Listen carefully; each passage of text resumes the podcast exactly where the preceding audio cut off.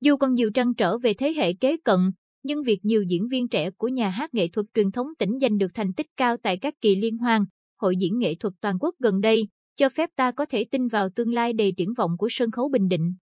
Gia đình không có ai hoạt động nghệ thuật, nhưng từ nhỏ, Thế Cường, sinh năm 1995, quê xã Ân Đức, huyện Hoài Ân, rất thích bài tròi.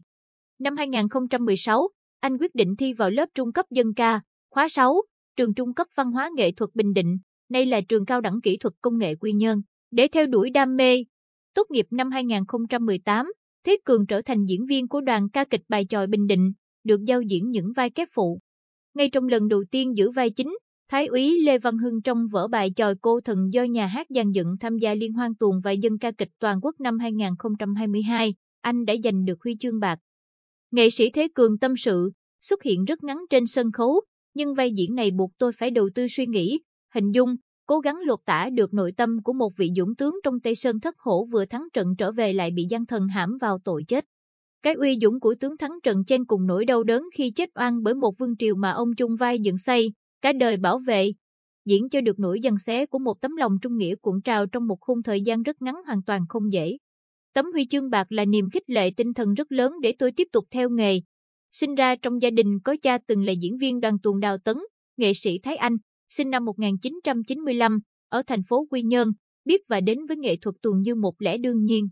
Tốt nghiệp lớp trung cấp nghệ thuật tuồng, khóa 7, trường trung cấp văn hóa nghệ thuật Bình Định, Thái Anh về công tác tại đoàn tuồng Đào Tấn. Với dáng người to khỏe, chất giọng đầy nội lực, lại được các nghệ sĩ nhân dân Minh Ngọc, nghệ sĩ nhân dân Xuân Hợi, nghệ sĩ ưu tú Định Trương tận tình chỉ dạy, định hướng, Thái Anh phát huy tốt sở trường đóng những vai kép xéo.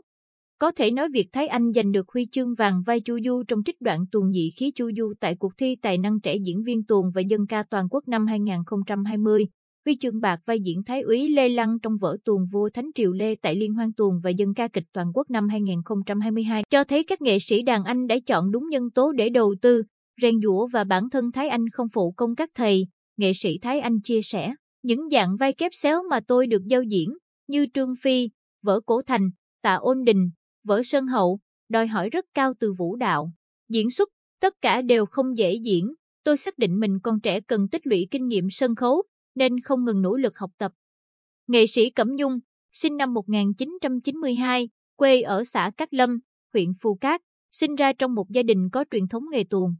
Được ông ngoại trước đây từng là diễn viên đoàn tuồng Nghĩa Bình định hướng Cẩm Nhung vào học lớp trung cấp nghệ thuật tuồng, khóa 6, trường trung cấp văn hóa nghệ thuật Bình Định, rồi trở thành diễn viên của đoàn tuồng Đào Tấn với thế mạnh đóng các dạng vai đào bi trong tuồng, như vai Lan Anh, vở hộ sanh đàn, tạ phương cơ, vở ngọn lửa hồng sơn.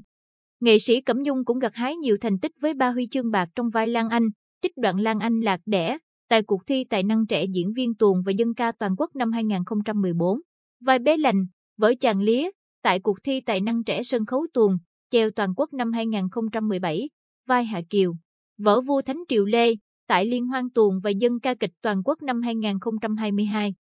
Nghệ sĩ Cẩm Nhung, bộc bạch, thu nhập của các nghệ sĩ tuồng, bài tròi còn thấp, không đủ trang trải cuộc sống, nên có lúc không chỉ tôi mà nhiều đồng nghiệp từng nghĩ đến việc chuyển nghề. Nhưng rồi, được sự động viên của các thầy cô, lãnh đạo nhà hát, chúng tôi tiếp tục theo nghề, cống hiến trên sân khấu nghệ thuật truyền thống. Chúng tôi mong sao tỉnh sẽ có chính sách để ngộ cho các nghệ sĩ để yên tâm theo nghề, giữ gìn và phát huy di sản văn hóa tuồng, bài tròi Bình Định.